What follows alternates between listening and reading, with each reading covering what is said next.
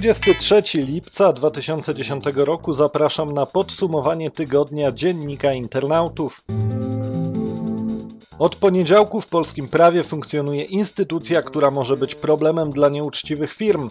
Chodzi o pozew zbiorowy. Grupowa walka może być łatwiejsza i przede wszystkim tańsza dla każdego z członków grupy, która zdecyduje się pozwać firmę. Pozew może złożyć grupa licząca 10 lub więcej osób, która ma reprezentanta oraz prawnika. Wynagrodzenie prawnika można określić na podstawie kwoty zasądzonej na rzecz powoda, a więc prawnikom będzie się opłacać wygrywanie takich spraw. Szczegóły dotyczące składania pozwów zbiorowych można znaleźć na stronach Dziennika Internautów. Osoby korzystające z telefonów na kartę mają od tego tygodnia prawa abonentów, mogą żądać od operatora wykazu rozmów, mogą być objęte usługą informacji o numerach telefonicznych, a jeśli podały operatorowi swoje dane, powinny otrzymywać informacje o zmianach w regulaminach i cennikach. Zmiany zostały wprowadzone w wyniku nowelizacji prawa telekomunikacyjnego, której wymagała od Polski Unia Europejska. 6 milionów Polaków nie ma dostępu do internetu i nie zamierza z sieci korzystać w przyszłości, tak wynika z raportu Cebosu. To oznacza, że 6 milionów dorosłych nie obchodzą konta bankowe, elektroniczne faktury i informatyzacja administracji. Są to zwykle osoby między 55 a 64 rokiem życia. Z sieci korzysta co czwarta osoba powyżej 65 roku życia, już tylko 6%. Tak zwani komputerowi analfabeci to również osoby słabo wykształcone.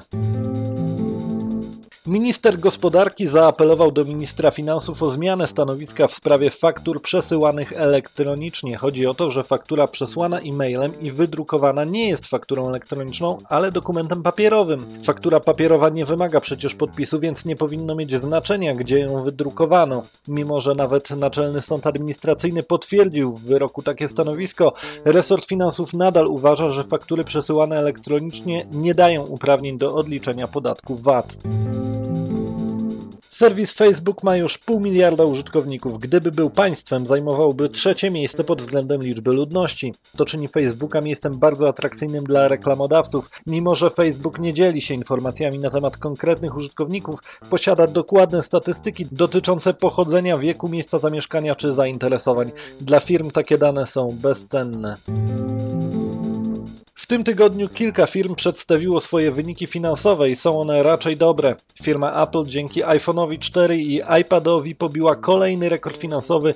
Jej zysk strzelił w górę o 78%. Firma osiągnęła przychody na poziomie 15 miliardów 700 milionów dolarów. Również Microsoft mówi o rekordzie. W minionym kwartale zysk tej firmy skoczył o prawie 50% w porównaniu do ubiegłego roku. Jest to zasługa Office'a 2010 oraz wciąż silnej sprzedaży Windowsa 7. Firma Firma Yahoo też miała dobre wyniki, przychód netto wyniósł miliard 130 milionów dolarów, ale mimo to inwestorzy są rozczarowani, bo nie spełniono prognoz.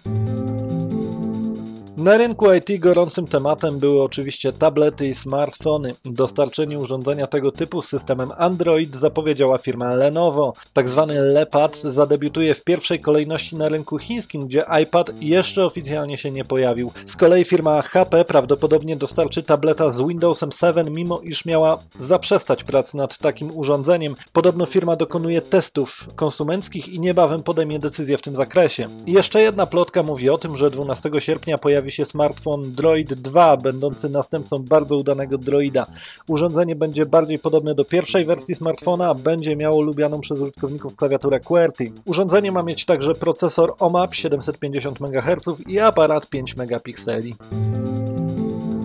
W Polsce są już dostępne adresy z końcówką CO. Choć teoretycznie jest to narodowa domena Kolumbii, według home.pl jest to największy obecnie przebój na rynku domen. Skrót CO jest powszechnie rozpoznawany w Europie, Kanadzie i USA jako skrót od company albo corporation. Już ponad 28 tysięcy firm zdecydowało się na zarejestrowanie swojej nazwy z nowym rozszerzeniem, wśród nich m.in. Apple, BMW, Coca-Cola, Disney itd. Tak Polacy już zarejestrowali takie adresy jak Gazeta Co lub Żywiecką, zapewne w celu droższej od sprzedaży.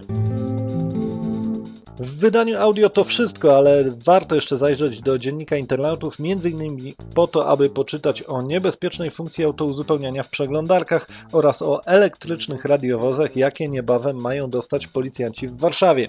Czytaj dziennik internautów www.d.com.pl